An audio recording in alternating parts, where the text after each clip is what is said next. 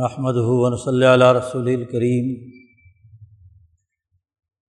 بعد فاعوذ باللہ من الشیطان الرجیم بسم اللہ الرحمن الرحیم قال اللہ تبارک و تعالی ویسألونک عن الجبال، فقل ينسفها ربی نصفا فیذرها قاعا صفصفا لا ترى فيها عوجا ولا امتا وقال اللہ تبارک و تعالی وطر الجبال تحسبها جامدتا وهي تمر مر الصحاب صنع اللہ الذي اتقن كل شيء. انه خبير بما تفعلون. وقال النبي صلی اللہ علیہ وسلم ان اللہ تعالی يحب احدكم عامل عاملاً یتقنہ۔ فی روایت قال النبی صلی اللہ علیہ وسلم، رحم اللہ عبدن، عامل عملاً فیتقنہ۔ وقال النبی صلی اللہ علیہ وسلم،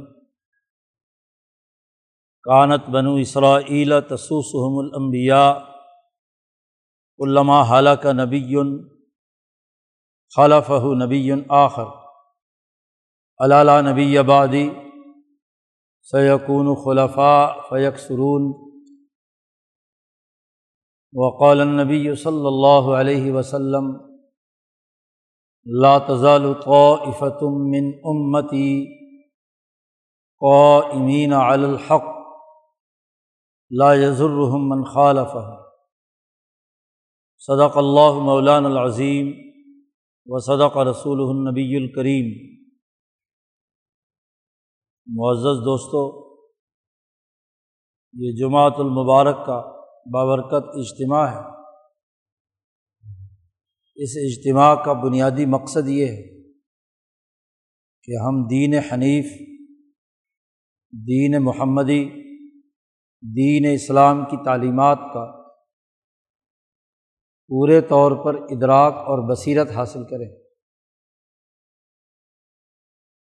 چھ دن کے بعد ساتویں دن جو اجتماعیت مسلمانوں کی قائم کرنے کا حکم دیا گیا ہے جماعت المبارک کی صورت میں، اس کا مقصد دین کی صحیح بصیرت کے ساتھ فہم و بصیرت حاصل کرنا ہے۔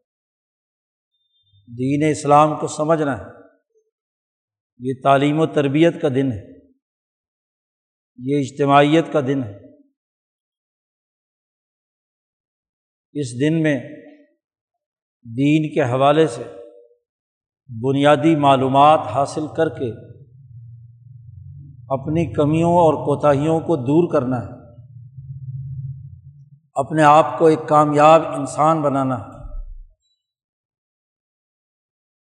یہ بات سمجھنی ہے۔ کہ اس پوری کائنات میں انسان کی ذمہ داریاں کیا ہیں اور اس کے گرد و پیش پھیلی ہوئی کائنات کی حقیقت کیا ہے؟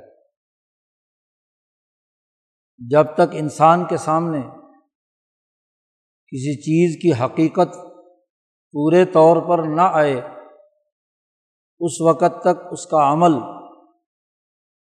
اس کی سوچ، اس کا فکر اس کی جد وجہد اور کوشش صحیح طور پر نتیجہ پیدا نہیں کر سکتے ہم سب جانتے ہیں کہ جب تک ہمیں کسی کام کی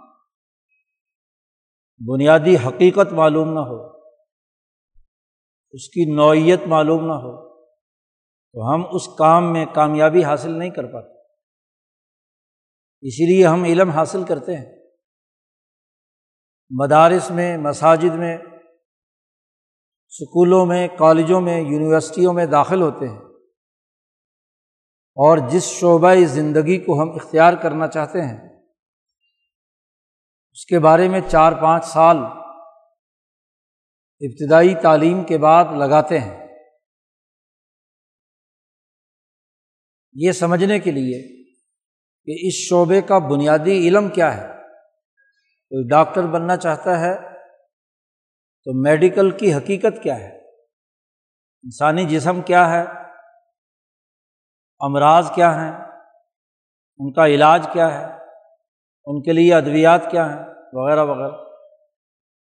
ایک آدمی انجینئر بننا چاہتا ہے اس شعبے کے بنیادی حقائق کیا ہے سول اسٹرکچر کیسے قائم کیا جاتا ہے؟ الیکٹریکل سسٹم کیسے کام کرتا ہے؟ کمپیوٹر کیسے کام کرتا ہے، اس کا سسٹم کیسے نتائج دیتا ہے۔ تو ہر شعبے سے متعلق جب تک کوئی علم نہ حاصل کرے، اس وقت تک نہ تو اس علم میں پوری مہارت حاصل کر سکتا ہے اور نہ ہی اس میں کسی بھی قسم کی کامیابی حاصل کر سکتا ہے۔ معاملات سے جہالت انسان کو ابو جہل بنا دیتی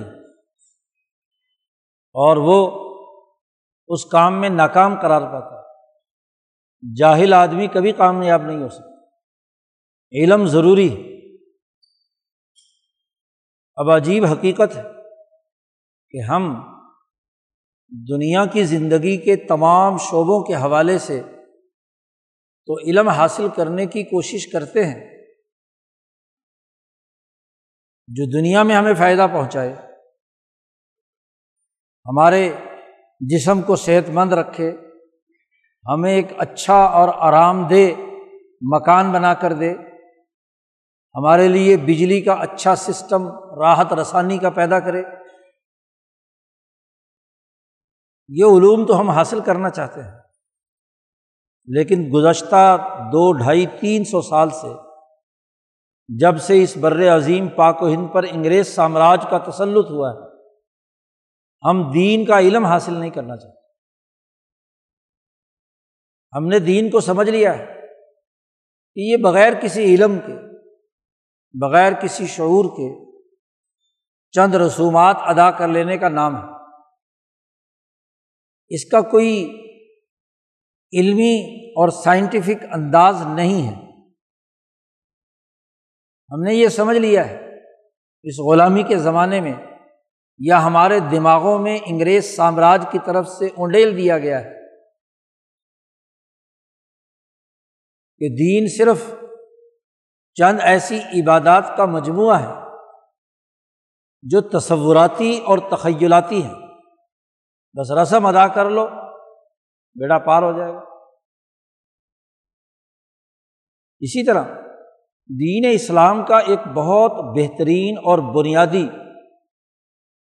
عقیدہ یہ ہے کہ انسان کو مرنے کے بعد آخرت میں اللہ کے حضور پیش ہونا ہے۔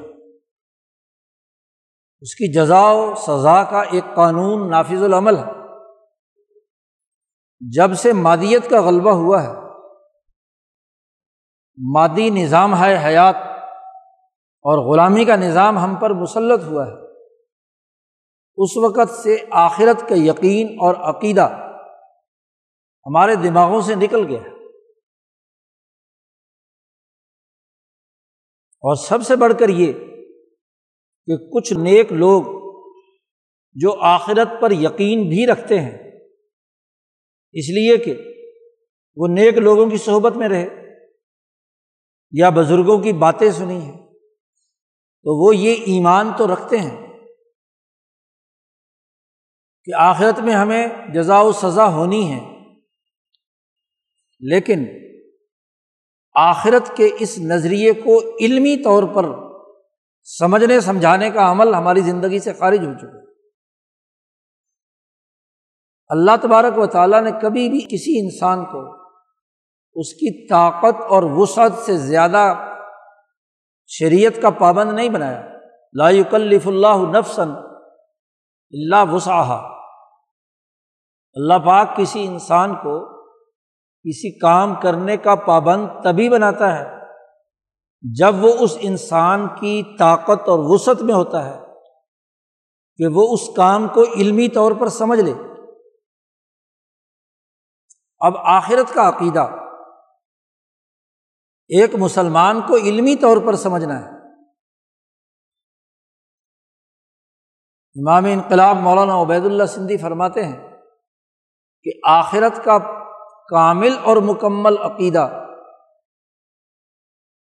پورے طور پر عقلی اور سائنٹیفک انداز میں سمجھنا، یہ ایک ایمان والے سچے انسان کا لازمی تقاضا ہے۔ اور انسان سمجھ سکتا ہے کہ آخرت کا یہ عقیدہ کیا ہے؟ کیا اس کے اثرات و نتائج مرتب ہیں سائنٹیفک انداز میں یہ آیات مبارکہ جو تلاوت کی گئی ہیں، اس میں اللہ تبارک و تعالیٰ نے آخرت کے عقیدے کو علمی، سائنٹیفک انداز میں شعوری بنیادوں پر سمجھایا ہے۔ اللہ باغ فرماتے ہیں کہ ویس کا انل جبال یہ لوگ آپ سے سوال کرتے ہیں کہ قیامت کے دن ان پہاڑوں کا حال کیا ہوگا؟ پہاڑوں کے بارے میں پوچھتے ہیں۔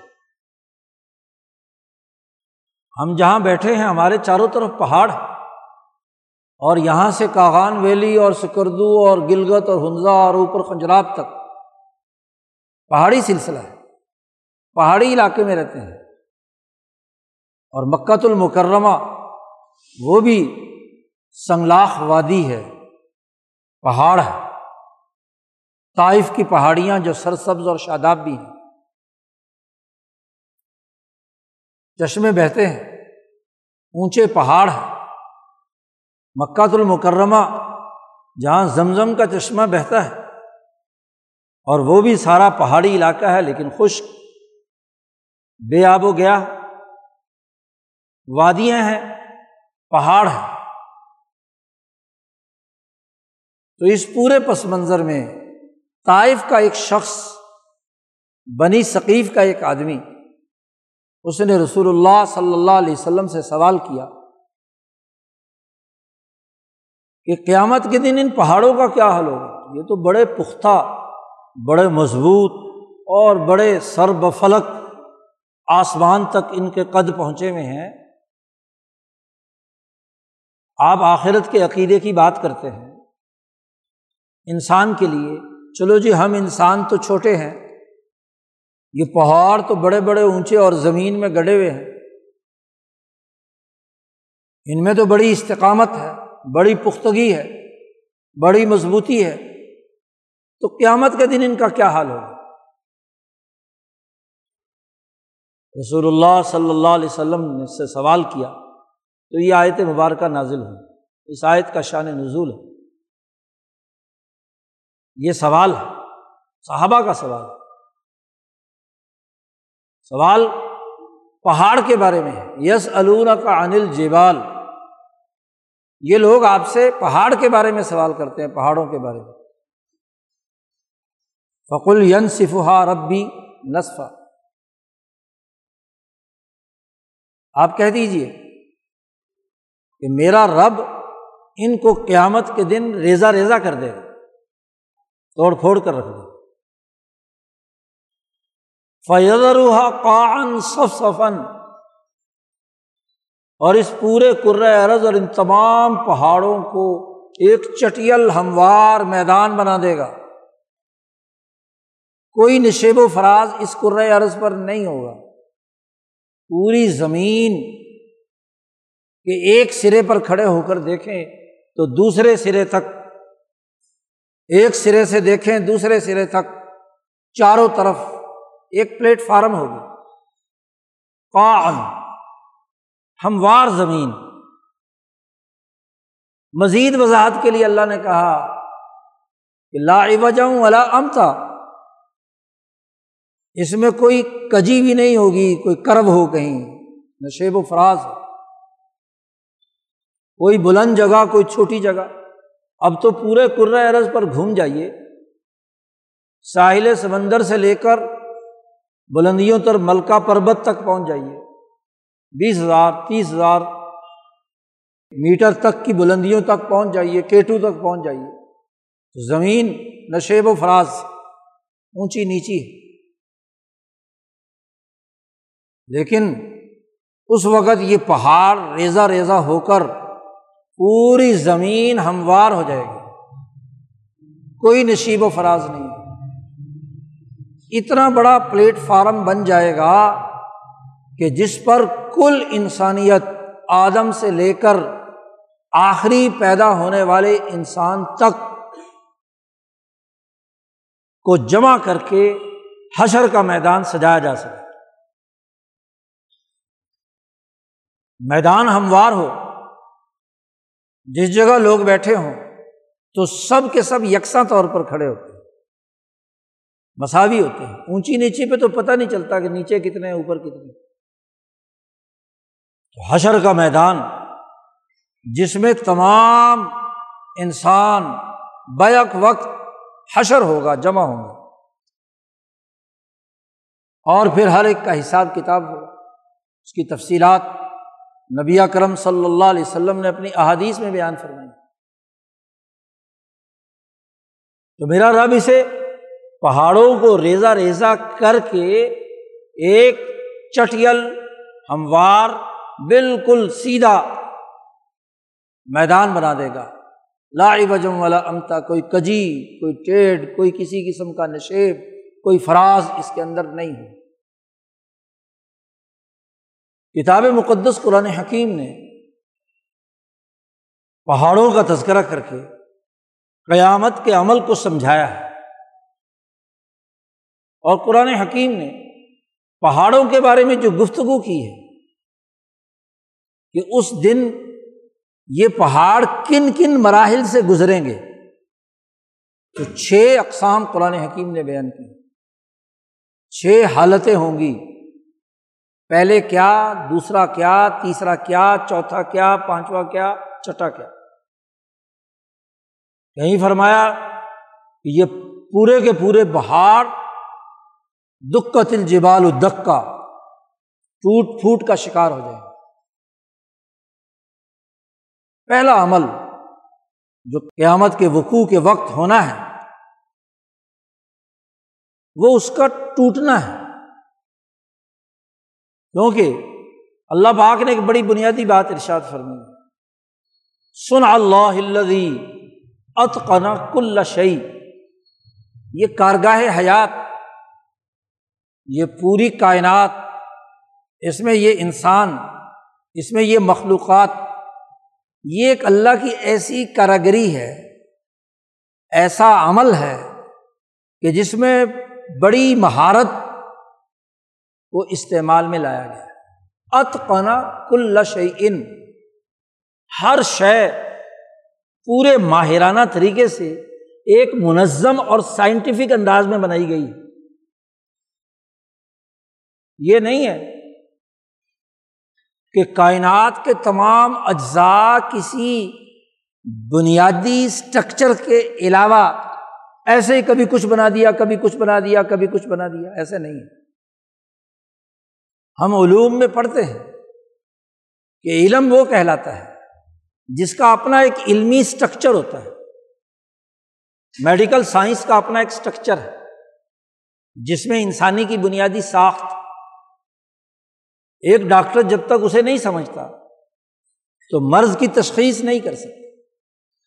کوئی صرف گردوں کا ماہر ہو، کوئی صرف دل کا ماہر ہو، کوئی دماغ کا ماہر ہو۔ ماہر ہونا الگ بات ہے، لیکن اس ماہر کو پورے جسم کا اسٹرکچر سمجھنا ہے کہ دل کا، دماغ کا، گردوں کا اعضا کا، ہڈیوں کا، گوشت کا آپس میں اسٹرکچرل سسٹم کیا ہے۔ جب تک وہ نہیں جانتا تو فزیالوجی پورے طور پر نہیں سمجھ پاتا۔ اسی طرح جو میڈیسن ہے، اس کا بھی ایک اسٹرکچر ہے۔ ایک گروپ کی ایک میڈیسن ہے، دوسرے گروپ کی دوسری میڈیسن کس وقت، کس مرض میں، کس گروپ کی میڈیسن کیا نتیجہ پیدا کرے گی؟ اس کا ایک اسٹرکچر ہے۔ یہی حال ہر شعبہ علم کا ہے۔ تو کیا خیال ہے کہ تم انسانوں نے جو علم دریافت کیا ہے، تخلیق نہیں کیا؟ تخلیق تو اللہ تعالیٰ کی ہے۔ تم نے تو صرف دریافت کیا ہے انسانی جسم کے نظام کو، اور وہ بھی ابھی بہت معمولی سا ہے، تھوڑا سا۔ جیسے جیسے سائنس ترقی کر رہی ہے تمہاری جہالت واضح ہو رہی ہے کہ ہمیں ابھی یہ نہیں پتا تھا، یہ نہیں پتا تھا، یہ نہیں پتا تھا، اب پتہ چل گیا۔ جی۔ تو ہر چیز اللہ نے ایک اتقان، مہارت کے ساتھ۔ ہر چیز کو ایک منظم نظام کے ساتھ۔ یہ صنعت کس کی ہے؟ یہ پروڈکٹ کس کی ہے؟ اللہ کی۔ سن اللہ۔ اللہ نے کائنات بنائی ہے۔ انسان بنایا ہے چار پہاڑ بنائے ہیں، تمام چیزیں بنائی ہیں۔ یہ اللہ کی کاراگری ہے۔ اللہ نے اسے تیار کیا ہے۔ اور تیار کیا ہے اتقنا، پوری مہارت سے۔ اتقان کا مطلب ہوتا ہے کسی بھی عمل میں کامل مہارت کے ساتھ کوئی عمل کرنا۔ ایسے نہیں کہ کبھی کچھ کر لیا، کبھی کچھ کر لیا۔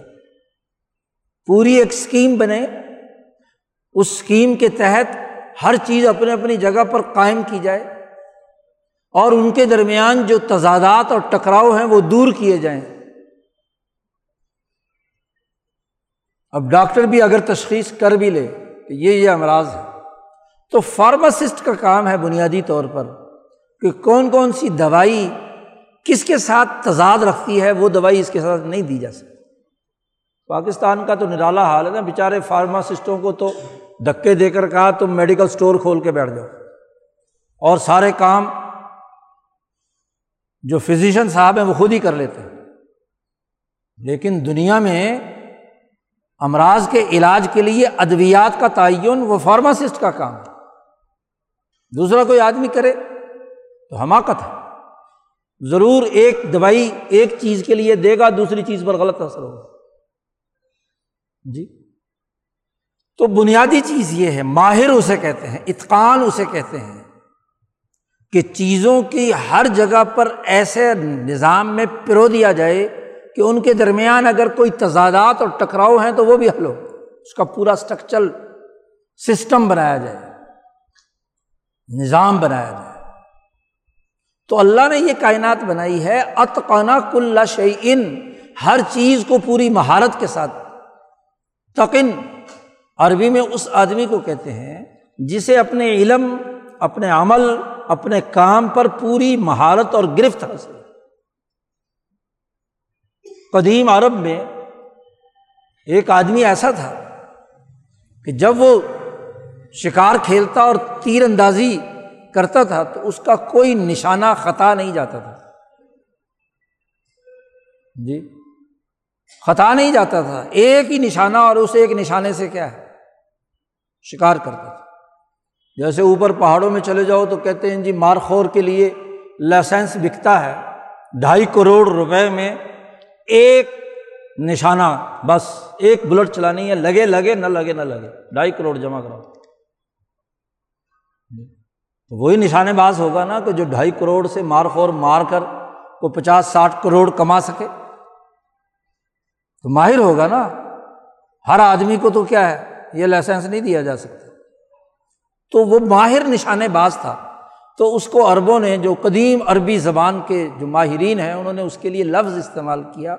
تقن رجل تقن اور پھر اس کے بعد جو آدمی بھی مہارت استعمال کرتا تھا، تو اس کو کہتے تھے، ابن تقن۔ یہ اس تقن کا بیٹا ہے، اس ماہر مہارت آدمی کا۔ اسی سے مزدر بنا اتقان، جس سے ماضی کا سیگا یہاں اللہ پاک نے استعمال کیا اتقنا کل شعین ہر چیز کو پوری مہارت کے ساتھ اپنے اپنے مقام پر رکھ کر اللہ نے یہ پروڈکٹ تیار کی ہے، پہاڑوں کی، زمین کی، کائنات کی، پانی، نباتات، معدنیات، حیوانات، انسان۔ ہر چیز میں اس کی کراگری نظر آئے گی۔ ابھی تک بیچارے ڈاکٹر انسانی جسم کی کارکردگی تو معلوم نہیں کر سکے۔ ابھی ہم پہاڑوں کو کھوج کر ان میں موجود کون سی معدنیات اور کون کون سی چیزیں ہیں جو ہمارے کام میں آ رہی ہیں۔ پچھلے ہزاروں سالوں سے کوئی آدمی جانتا تھا کہ ان پہاڑوں کے اندر وہ ہاں جی دھاتیں موجود ہیں، جن دھاتوں کے ذریعے سے آج ہمارا کمپیوٹر، ہمارا موبائل، ہماری چپ جو ہے وہ کام کر رہی ہے۔ نہیں جانتا تھا۔ تو جیسے جیسے آگے بڑھے گا، اس کے سامنے ایک نئی دنیا دنیا کا نیا افق روشن ہوگا۔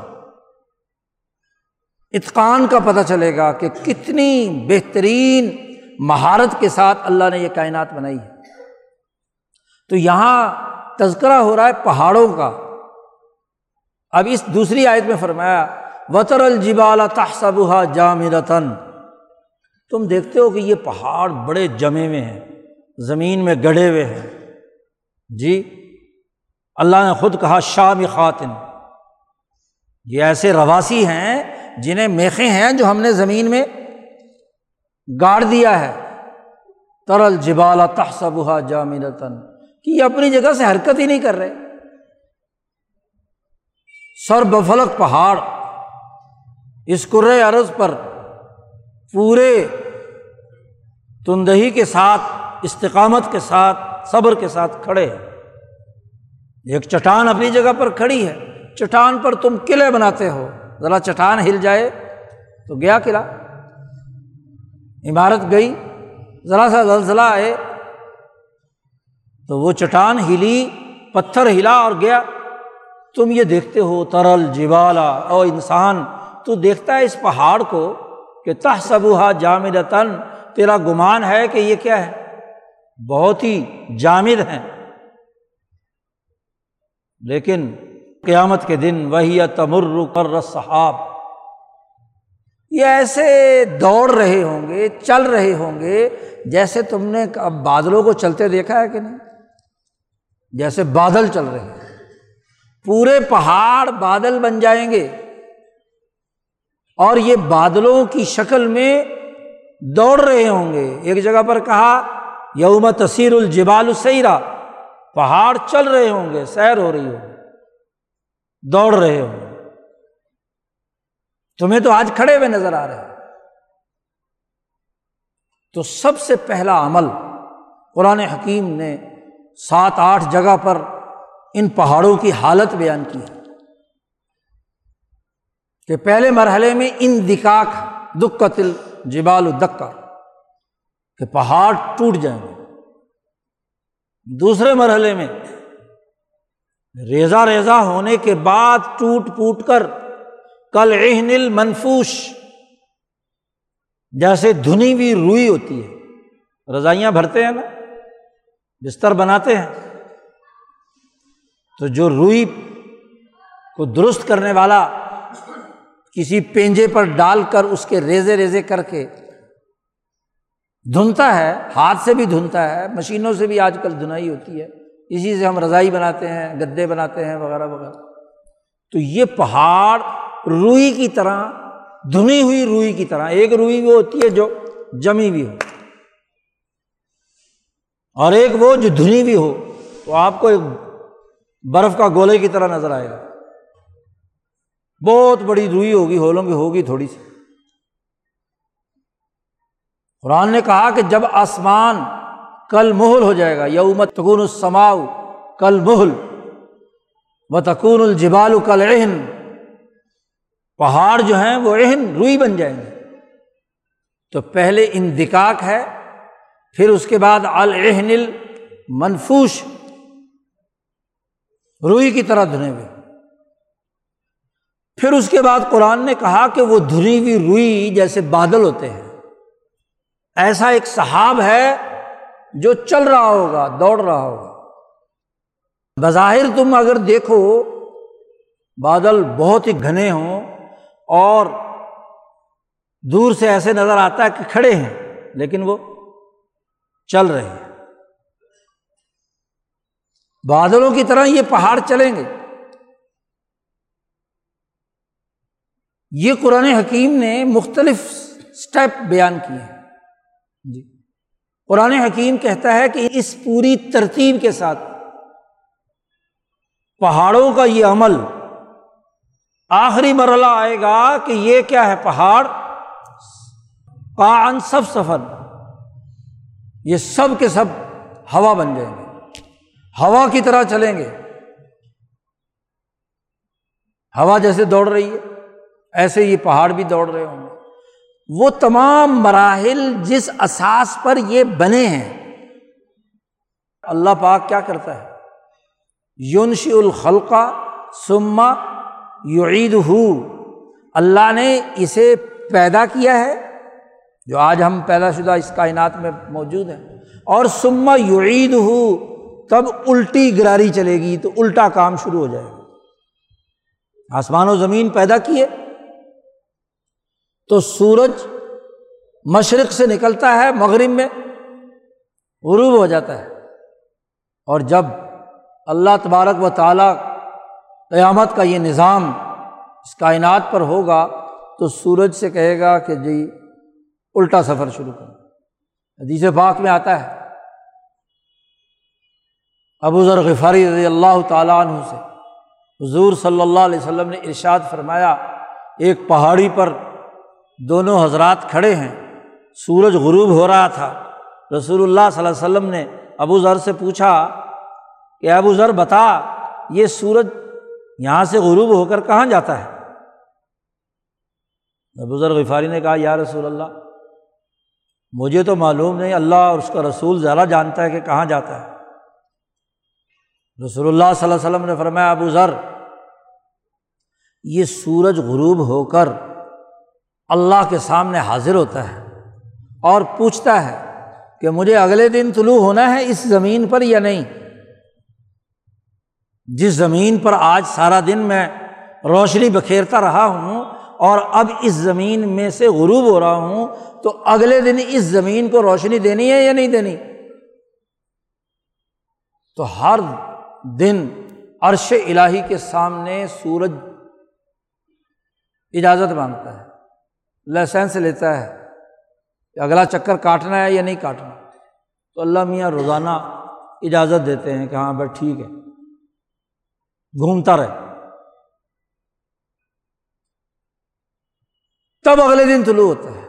اس دن اللہ پاک کہیں گے، قیامت میں دن۔ کہ نہیں، آگے جانے کی اجازت نہیں۔ جہاں سے غروب ہوئے ہو، وہیں سے کیا طلوع ہو جاؤ، دوبارہ۔ یعنی الٹا چکر۔ الٹا چکر شروع ہوا تو جیسے کسی مشین کی پوری گراریاں ایک ترتیب سے چل رہی ہوں اور اگر اس کی شافٹ الٹی گھوم جائے تو ساری گراریاں فارغ۔ پوری کی پوری مشینری ختم۔ اسی طرح نبی اکرم صلی اللہ علیہ وسلم نے فرمایا یہ سورج واپس جہاں سے غروب ہوا ہے وہیں سے دوبارہ طلوع ہوگا۔ اور جیسے ہی طلوع ہوگا تو سرکل بدل گیا۔ سرکل بدلتے ہی دن رات جو اس سورج کی وجہ سے، اس نظام شمسی کی وجہ سے ہیں، تو پورا نظام شمسی ہی الٹ گیا۔ اس کے ساتھ جتنے بھی سیارات ہیں، زمین، چاند بریق زہرا مشتری، زحل، سب کے سب الٹے۔ اور جب سب الٹ گئے تو قرۂۂ عرض پر ہر چیز الٹی شروع ہو گئی۔ وہ ور برالا ہے۔ جب یہ پہاڑ واپسی کا سفر شروع ہو جائے گا۔ ٹوٹیں گے، روئی کی طرح چلیں گے، ہوا کی طرح اڑیں گے۔ سجیرا دل جبال صحیح رہا اور پھر ہوا ام منصورہ اگلا مرحلہ۔ یہی پہاڑ ہوا ام منصورہ ہو جائیں گے۔ یہی پھر اگلے مرحلے میں۔ اس زمین کے جتنے نشیب و فراز ہیں، خاص طور پر نشیب ہیں، اوپر سے پہاڑ کٹے ہیں، نیچے نشیب میں جو زمینیں ہیں، ان کے اندر یہ پہاڑ کا میٹیریل جب داخل ہوگا، تو پورا کا پورا ایک میدان، چٹیل میدان سامنے آ جائے گا۔ آج پہاڑوں کو توڑ کر سڑکیں بناتے ہو، میدان بناتے ہو، توڑ توڑ کر نیچے زمین میں لگائے جا رہے ہو۔ پہاڑ کٹ کٹ کر سڑکیں، مکانات اور نیچے ساری بلڈنگیں ہاں جی ان چیزوں سے بن رہی ہیں۔ سیمنٹ بن رہا ہے، ریت جا رہی ہے۔ تو سب چیزیں ٹوٹ کر ہموار ہو جائیں گی۔ اس کو اللہ نے کہا، سن اللہ ات کا نق اللہ شہید اللہ نے یہ کاراگری سمجھائی کہ ایک سسٹم کے تحت یہ کام ہو رہا ہے۔ اب آئیے حدیث کی طرف۔ نبی کرم صلی اللہ علیہ وسلم نے ارشاد فرمایا، حضرت عائشہ رضی اللہ تعالیٰ ام المومنین یہ روایت کرتی ہیں، بخاری کی روایت ہے۔ مختلف الفاظ میں ہے، باقی حدیث کی کتابوں میں بھی ہے۔ یہ صحیح اور حسن حدیث ہے کہ ان اللہ تعالیٰ یحب، اللہ تبارک و تعالیٰ پسند فرماتا ہے۔ تم میں سے کوئی ایک آدمی عاملہ احدکم عملاً، کہ جب بھی تم میں سے کوئی بھی کام کرے، عملاً نکرا ہے، اور احدکم تم انسانوں میں سے کوئی بھی آدمی کام کرے، کوئی کام بھی کرے، کوئی انسان کوئی کام کرے، اور اس لیے کام کرے کہ آئیں یت نہ ہو کہ وہ اس میں مہارت اعلیٰ درجے کی مہارت حاصل کرے، اتقان پیدا کرے۔ ماہر بنے گا تو اللہ اس بندے کو پسند کرتا ہے۔ جو آدمی عمل کرے اور بے دلی سے کرے، تھوڑا سا کر لیا، پھر چھوڑ دیا، ادھورا کر لیا، اور اپنے پروفیشن، اپنے شعبے اپنے کام میں مہارت حاصل نہ کرے، اللہ تعالیٰ اسے پسند نہیں کرتا۔ اللہ کس سے محبت کرتا ہے؟ یو پسند کرتا ہے۔ اللہ کو وہ انسان بڑا محبوب ہے، بہت ہی پسند ہے کہ جب بھی کوئی بھی کام، کوئی بھی انسان کرے۔ اور اس لیے کرے کہ کہیں یوتھ کے نہ ہو کہ وہ اس میں مہارت حاصل کرے۔ اس کے نقطۂ کمال تک جائے گا۔ تو اس کو اللہ پسند کرتا ہے۔ دوسری روایت، رحم اللہ ابدن رسول اللہ صلی اللہ علیہ وسلم فرماتے ہیں کہ اللہ تعالیٰ اس بندے پر رحم کرتا ہے۔ جی اس بندے پر رحم کرتا ہے کہ جس نے من عاملہ عمل جس نے عمل کیا اور فیت نہ ہو اور اس میں مہارت حاصل کی۔ آپ بتلائیے، ہم آج اپنی عملی زندگی میں اس ڈاکٹر کو دکھانا پسند کرتے ہیں جو اپنے میڈیکل سائنس میں ماہر ترین ہو۔ ناقص ڈاکٹر کو دکھانا چاہتا ہے۔ بندہ، انسان اور انسان کوئی بھی ہو، ایک مسلمان ہو یا کافر ہو، یہودی ہو، عیسائی ہو، ہندو ہو، وہ ایسے ڈاکٹر کو دکھانا پسند کرے گا جو مہارت رکھتا ہو اپنے شعبے میں۔ ایسے انجینئر سے بلڈنگ بنوائے گا جسے سول اسٹرکچر میں مہارت حاصل ہو۔ وہ جو ادھورا کام کرنے والا اس کو کوئی پسند کرتا ہے؟ ایسے الیکٹریکل انجینئر کو سمجھے گا جو بجلی کے پورے سسٹم کو پروجیکٹ کے مطابق منظم کرنے اور مہارت کی صلاحیت رکھتا ہو۔ دو تاریں جوڑ کر بلب جلانے والے کو کوئی پسند کرتا ہے صرف؟ تو کوئی بھی جلا سکتا ہے۔ ایسے ہی ایک آدمی نماز پڑھتا ہے، نماز ایک عمل ہے اللہ کو راضی کرنے کا۔ یہ عمل جب انسان کرے تو عبادت میں مہارت حاصل ہو اسے۔ یہ ہے۔ یہ نہیں کہ ایک رسم ہے ایک فٹیک ہے، ذمے لگی ہوئی ہے کہ چلو ہاں جی سجدہ کرنا ہے رکو کرنا ہے، قیام کرنا ہے، رسم ہے نا۔ اور اس نماز کا مقصد، اس کا نتیجہ خود قرآن نے بیان کیا ہے کہ تمہارے دلوں کا تزکیہ ہے، حسد کینا بوز عداوت، دشمنی نا انصافی ظلم، یہ نکلے اور اللہ کے ساتھ سچا تعلق قائم ہو اور انسانیت کے لیے خدمت کا کردار ادا کرے۔ یتیم و مسکینوں کے حقوق کو پورا کرے۔ لوگوں کی ضروریات کو پورا کرنے کے لیے کردار ادا کرے۔ اور جو نماز اس مہارت کے ساتھ نہیں پڑھتا، تو اللہ نے کہا آرائی تلدی یوکزب الدین کیا تو نے دیکھا ہے ایسے آدمی کو جو انصاف کا منکر ایسا آدمی ہے جو مسکین اور یتیم کے حقوق نہیں ادا کرتا، نمازیں پڑھتا ہے۔ فویل مسلین اس مسلی پر ہلاکت ہے جس نے نماز کی رسم تو ادا کی، لیکن نماز میں مہارت حاصل، اتقان پیدا نہیں کیا، مہارت حاصل نہیں کی۔ اور مہارت کیا ہے؟ یاد رکھو قلب۔ اللہ نے کہا ہے کہ نماز کے نتیجے میں قلب سلیم بننا چاہیے۔ اللہ کے دربار میں جو آدمی صاف ستھرا دل لے کر آئے گا، وہی کامیاب ہے۔ اب دل کی مہارت، دل کی صلاحیت، دل کا اللہ کے ساتھ جوڑ پیدا کرنے کا عمل، قلب منیب پیدا کرنا، وہ اس نماز کا مقصد ہے۔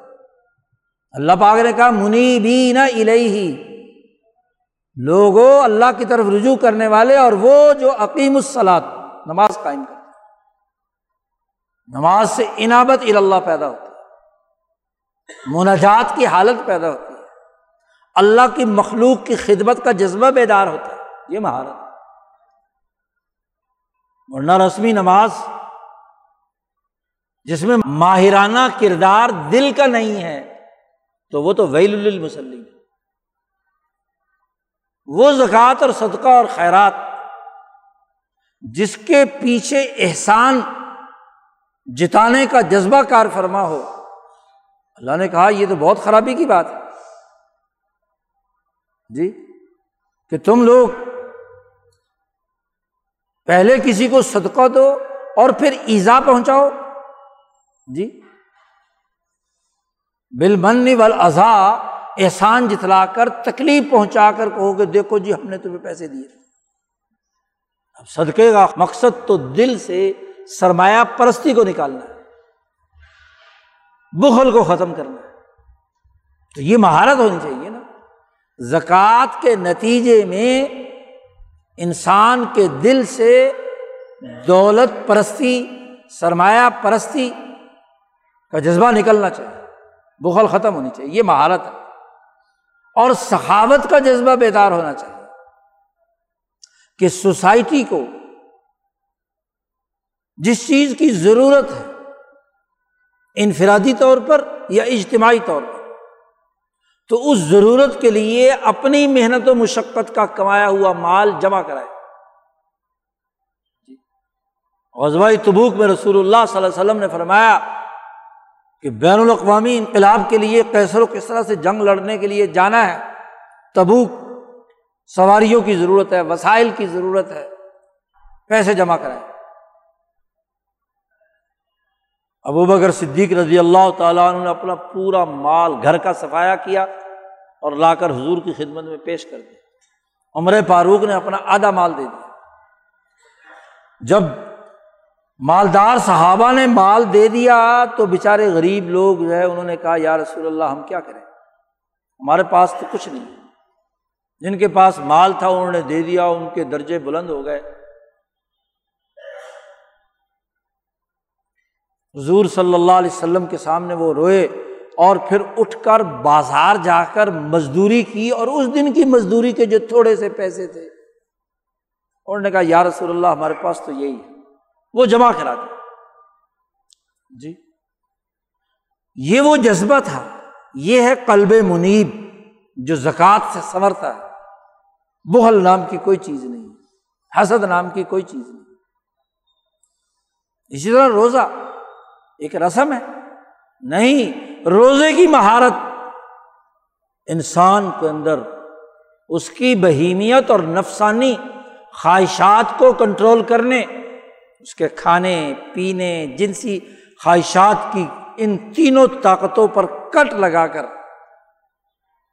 اس کو ایک مہذب انسان بنانا ہے۔ یہ مہارت کوئی رسم ہے؟ حضور صلی اللہ علیہ وسلم نے فرمایا کہ ایک آدمی صبح سے شام تک بھوکا پیاسا رہتا ہے، لیکن جھوٹ بولتا ہے، بدیانتی کرتا ہے۔ جی تو اللہ تعالیٰ کو ایسے بھوک پیاس کی ضرورت نہیں۔ ہے روزے کی مہارت یہ ہے کہ جو معیاری روزہ جن اخلاق کو پیدا کرنے کے لیے ہے، وہ اس کے لیے کردار ادا کرے۔ اسی طرح حج۔ حج صرف چکر کاٹنے کا نام نہیں ہے، بلکہ اس چکر کے نتیجے میں، طواف کے نتیجے میں۔ اس کے اندر وہ خلق تعلق معلّہ کا اور انسانیت کی خدمت کا پیدا ہو۔ عمر فاروق رضی اللہ تعالیٰ عنہ امیر المومنین ہیں، حج کے لیے تشریف لے گئے۔ طواف مکمل کرنے کے بعد صفا اور مروا کی صحیح کے لیے صفا پر چڑھے۔ آج کل تو صفا پہاڑ برابر ہو گیا، نظر نہیں آتا۔ اور ویسے بھی درمیان میں پل بنا دیے اور عمارتیں بنا دی، جس کی وجہ سے صفا پر کھڑے ہو کر نہ طواف والے نظر آتے، نہ خانہ کعبہ نظر آتا یہ وقت بھی دنیا نے دیکھنا تھا۔ پہاڑ تھا تفا پہاڑ پر جب چڑھے تو لاکھوں لوگ طواف کر رہے تھے۔ عمر فاروق کا زمانہ ہے۔ عبداللہ ابن عمر رضی اللہ تعالی عنہما اپنے والد گرامی عمر فاروق کے ساتھ تھے۔ جب صفا پہاڑ پر کھڑے ہو کر لاکھوں لوگوں کو حج کرتے دیکھا، طواف کرتے دیکھا۔ تو بڑی خوشی سے کہا، ابا جان، دیکھو، دین کتنا غالب آ گیا کہ کتنے لاکھوں لوگ طواف کر رہے ہیں خانہ کا ترل حجیج، یہ حاجیوں کو دیکھو۔ عمر فاروق نے کہا کہ کیا یہ حجیج ہیں؟ یا راکبین ہیں۔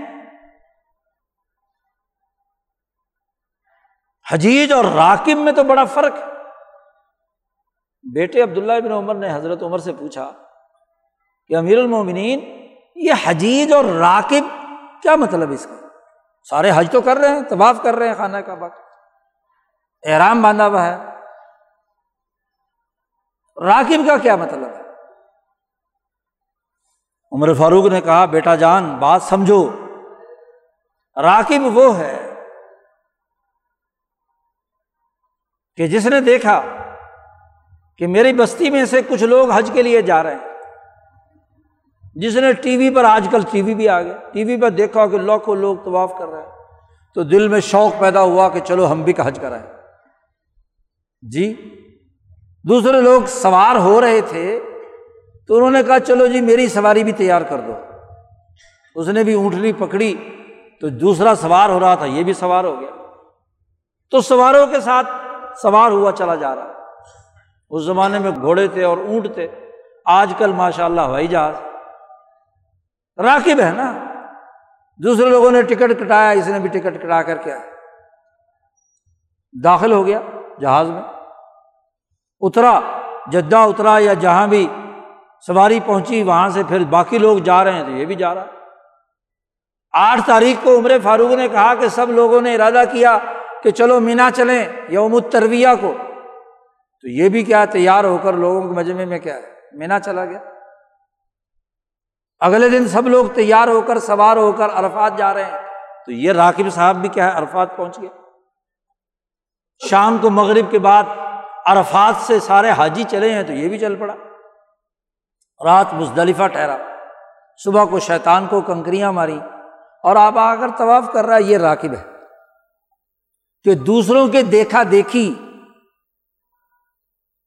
دوسروں کے سفر کو دیکھ کر اس نے بھی سفر کا ارادہ کر تو وہ راکبین ہے جی حاجی تو وہ ہے، حج کا لفظی مطلب ارادہ کرنا ہے، دل کا ارادہ۔ عشق الہی میں۔ ذات باری تعالیٰ کے، خانہ کعبہ کا عشق، مہارت کے ساتھ، اتقان کہ ارادہ خالصتاً کسی کی نقل اتارنا نہ ہو اور کوئی مقصد نہ ہو، کوئی کاروبار، کوئی مال و دولت، کوئی نمود و نمائش، کوئی ریا کاری کسی کے باقاعدہ دھوم دھڑکے کے ساتھ کہ لوگ کہیں کہ جی جناب حاجی صاحب حج پہ جا رہے ہیں، چلو چھوڑنے چلو۔ دعوتیں ہوتی ہیں، سوٹ بانٹے جاتے ہیں، پتہ نہیں کیا کیا۔ یہ حاجی ہے کوئی؟ جو خالص اللہ کی رضا کے ارادے سے اور اللہ کے عشق میں مست ہو کر سواریوں پر چڑھتا ہے، اترتا ہے، مشقت برداشت کرتا ہے، تکلیف برداشت کرتا ہے، احرام کی حالت میں پابندیاں قبول کرتا ہے۔ تو دیوانہ وار عاشقانہ انداز میں عرفات جاتا ہے، مینا جاتا ہے مزدلفہ ٹھہرتا ہے، کنگریاں مارتا ہے، طواف کرتا ہے، یہ حاجی ہے۔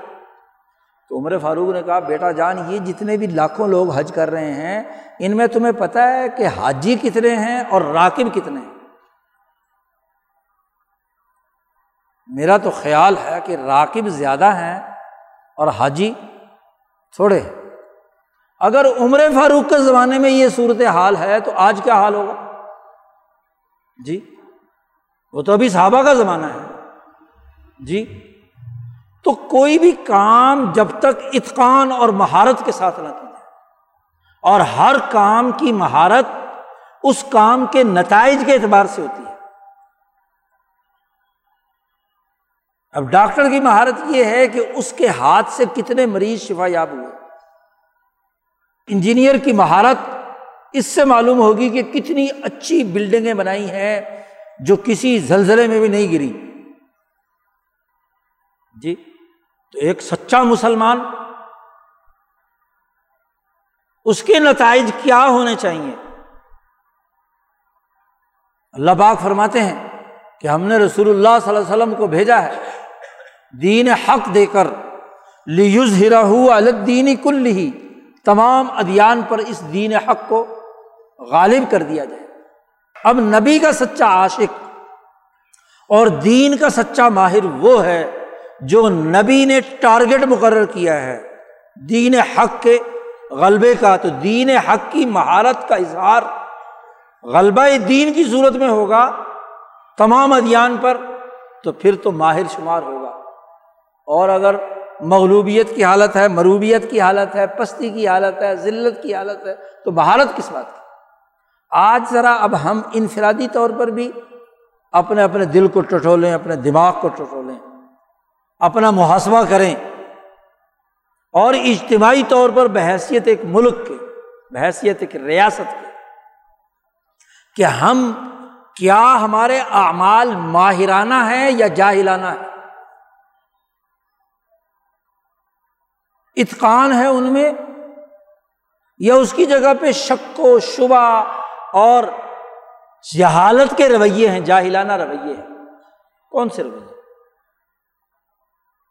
اللہ پاک تو اس انسان، اس ملک، اس ریاست، اس بستی کو پسند کرتا ہے جس کے سب لوگ اپنے اپنے عمل میں مہارت رکھنے والے ہو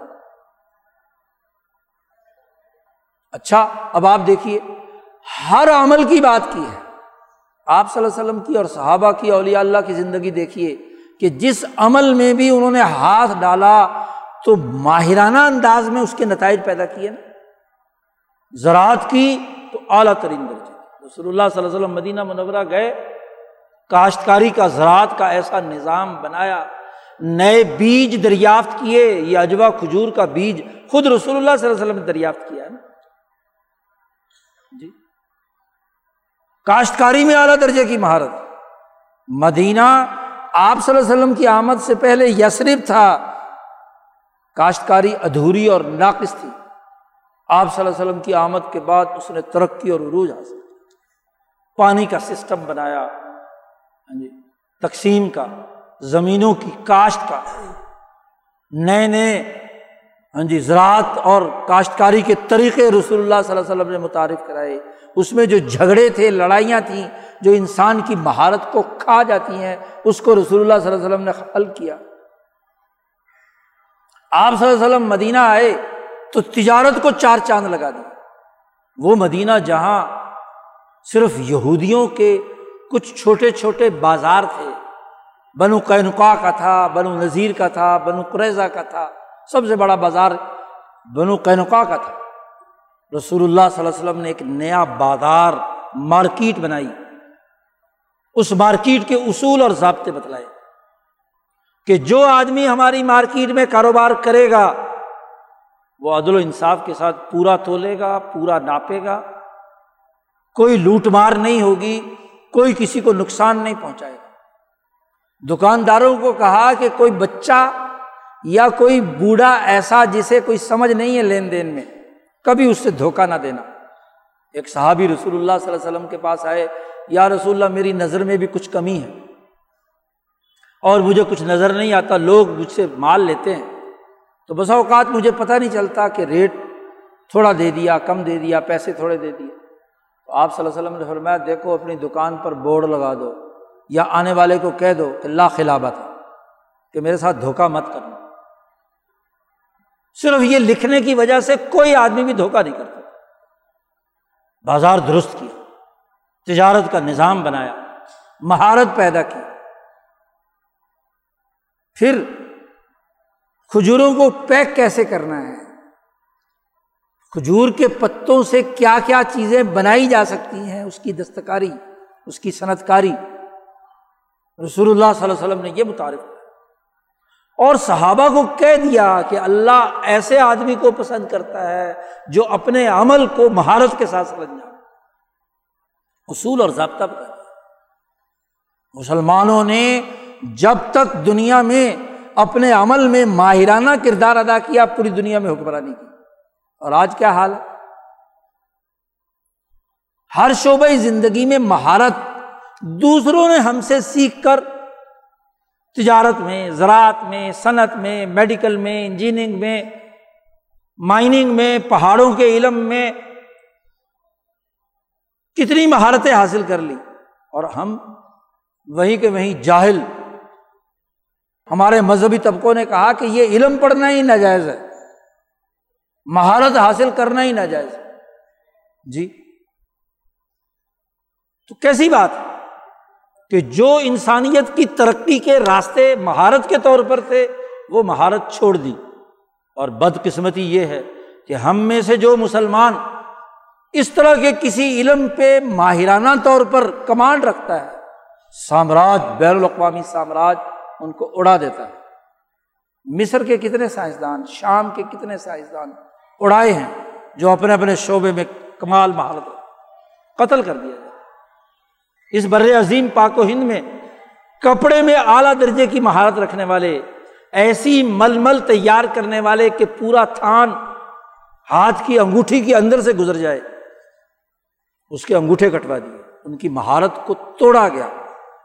چن چن کر مسلمان دنیا سے ماہروں کا خاتمہ کرنا اور سامراجی نقطۂ نظر سے اس علم کو اپنے نام سے بیان کر کے کہنا کہ جی ہم نے مہارت حاصل یہ ذلت نہیں ہے، یہ رسوائی نہیں ہے۔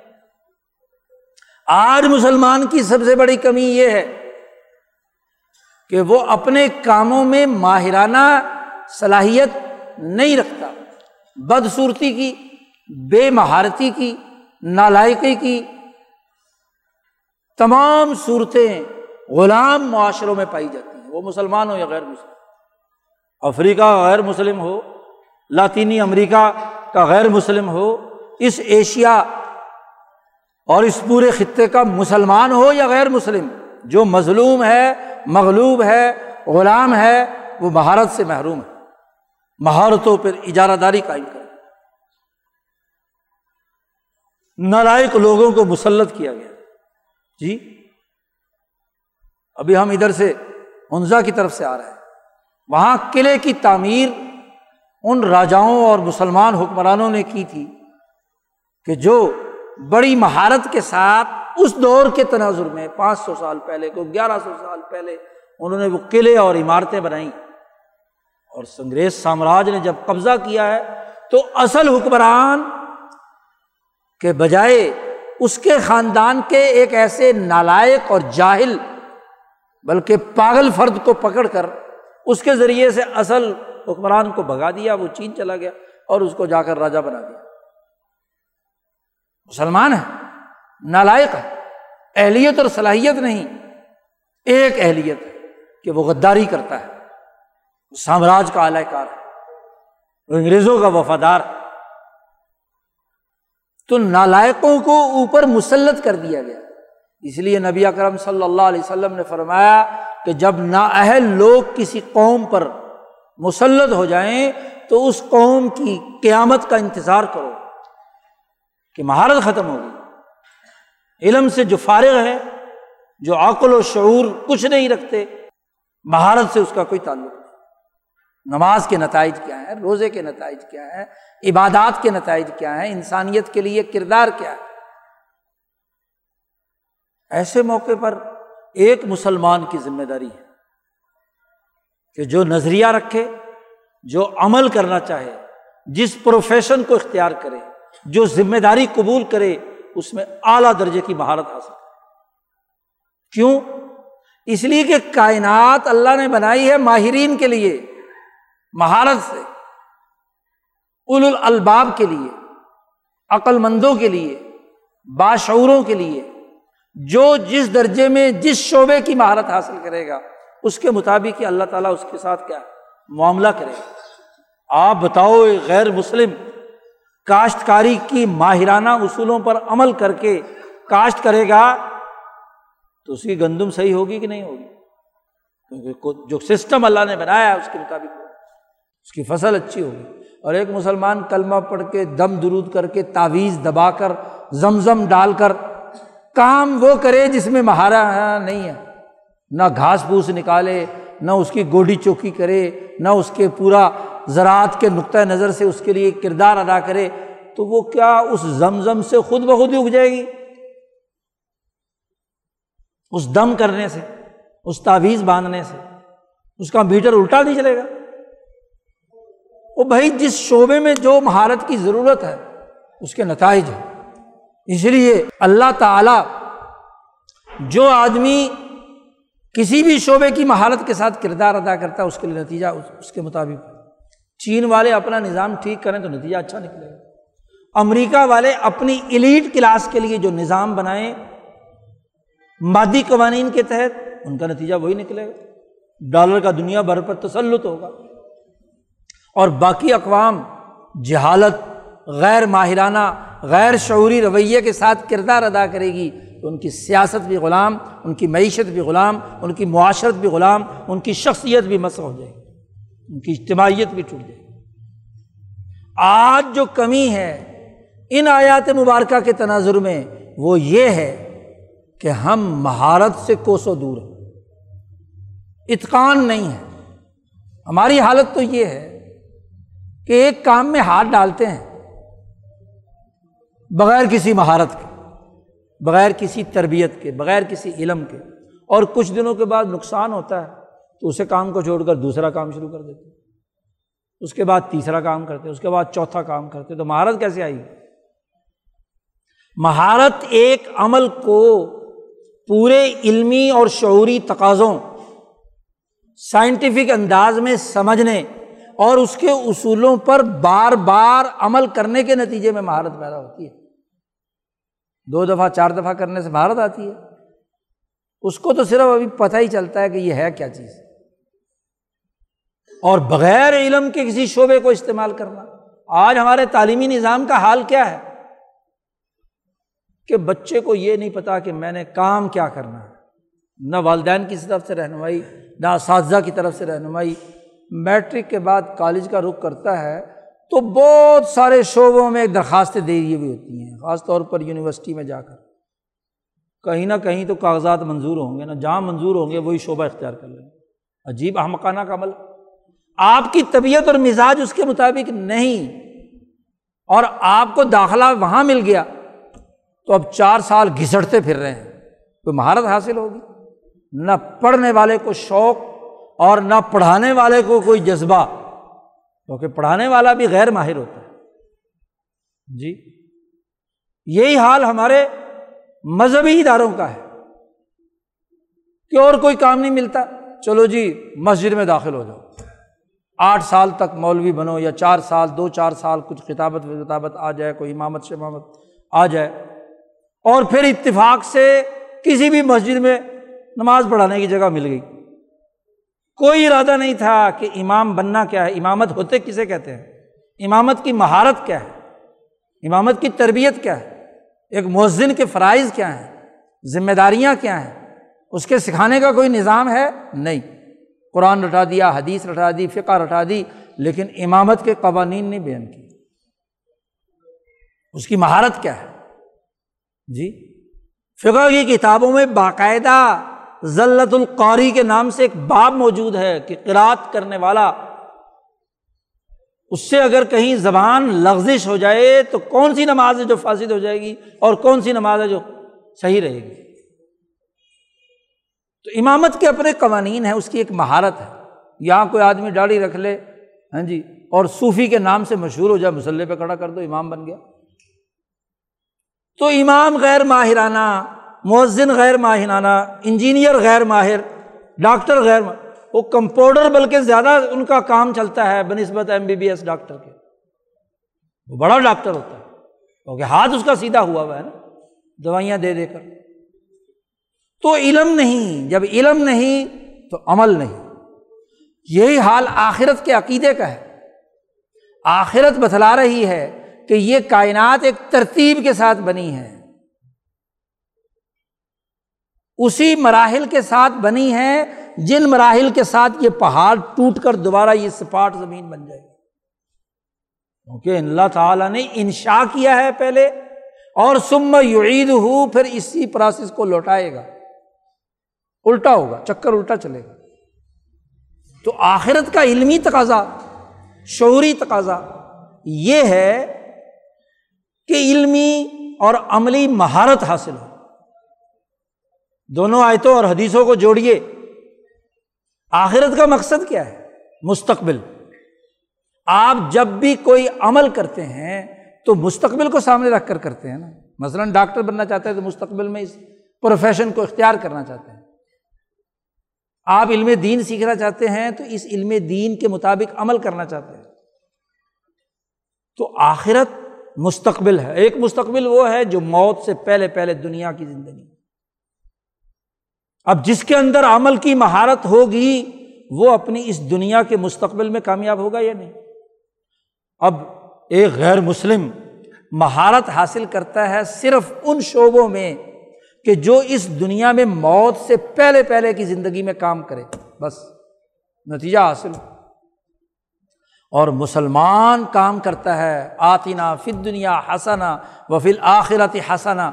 اس نیت سے کہ میں جو پروفیشن اپنی مہارت کے ساتھ کر رہا ہوں اور خدمت انسانیت کے لیے کر رہا ہوں، تو اس سے دنیا میں بھی اسے نفع حاصل ہوتا ہے اور اس خدمت انسانیت اور اللہ کی رضا کے عزم اور ارادے سے کہ اللہ نے چونکہ کائنات پورے اتقان اور مہارت سے بنائی ہے اور میں اللہ کی طرف سے خلیفہ اس عرض کے اندر اس کا نائب بن کر اسی طرح کی مہارت حاصل کروں گا تو اس کی آخرت یعنی مرنے کے بعد کی زندگی بھی کامیاب ہوگی۔ تو آخرت عقلی نہیں ہے۔ اس کا نتیجہ عمل کو بہتر بنانا ہے، متقن بنانا ہے، ماہرانہ بنانا ہے، صلاحیت والا بنانا ہے۔ ناقص اور ادھورا نہیں، جاہلانہ نہیں، بے وقوفانہ نہیں، حماقت والا نہیں۔ یہی آخرت کا مطلب ہے۔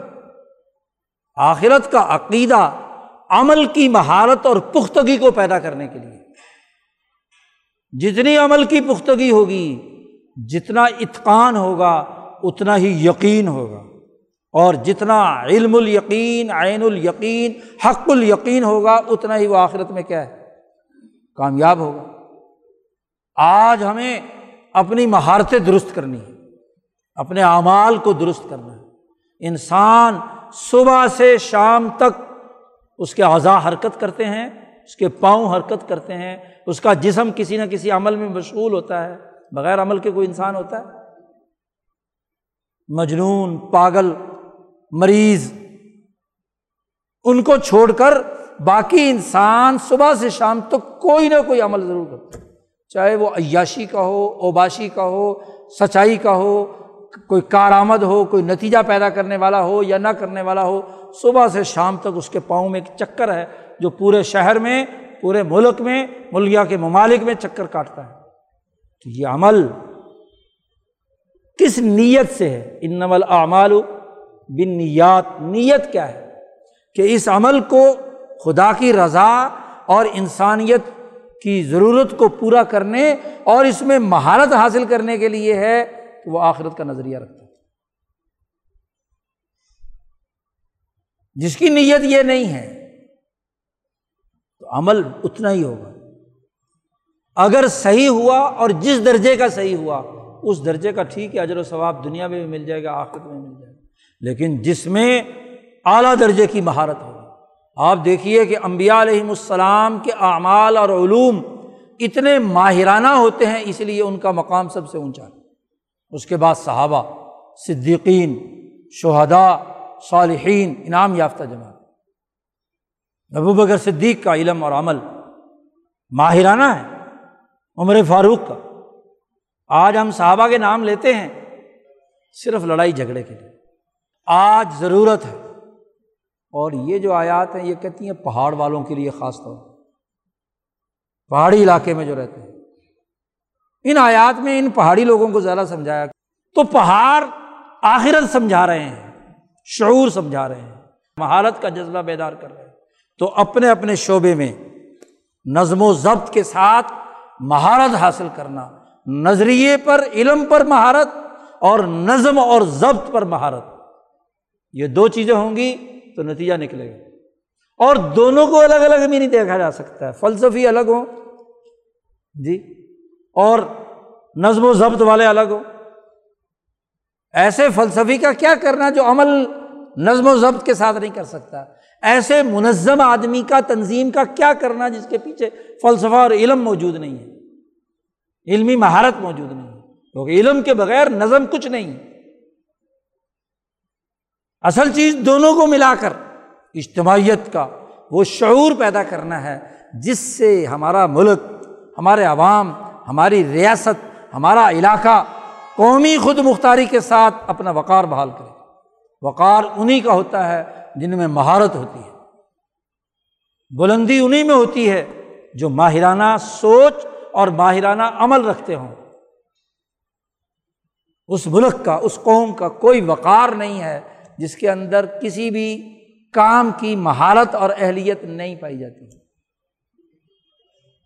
غیر اہل کے سبرد جب کام ہو جاتا ہے، غیر ماہر کے سبرد کام ہو جاتا ہے، اس قوم کی، اس ریاست کی، اس ملک کی، اس اجتماعیت کی قیامت واقع ہو جاتی ہے۔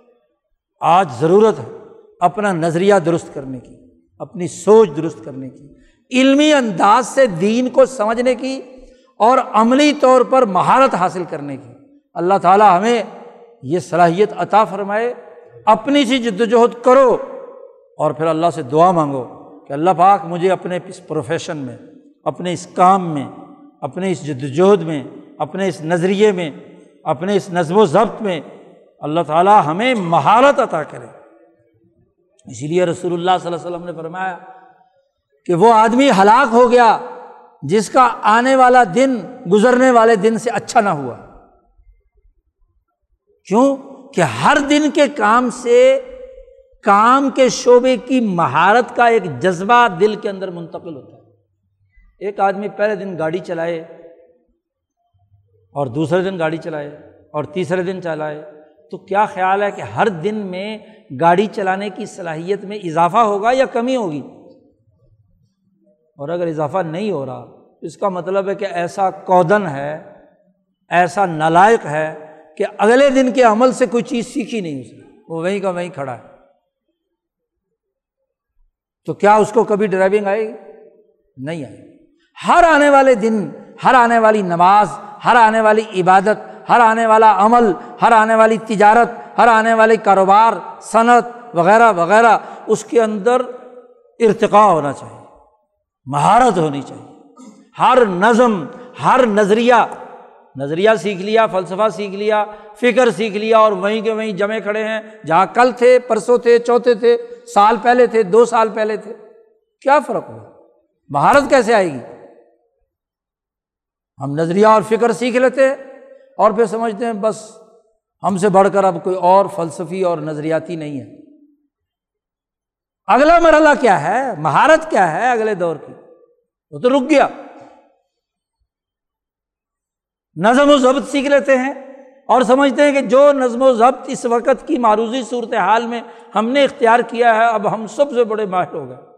بھائی، ہر گزرنے دن سے ایک نیا تجربہ، نئے حقائق، نئے مسائل، نئے واقعات پیش آتے ہیں۔ اس لیے دونوں چیزوں کو درست کرنے، مہارت اور شعور پیدا کرنے کی ضرورت ہے۔ اللہ تعالیٰ ہمیں قرآن حکیم کو درست تناظر میں سمجھنے اور احادیث مبارکہ کو پوری مہارت کے ساتھ جاننے اور اس کے نتیجے میں اپنے نظریے اور فکر اور عمل کو منظم اور مربوط کرنے کی توفیق عطا فرمائے۔ وہ آخر داوانہ الحمد للہ رب العالمین۔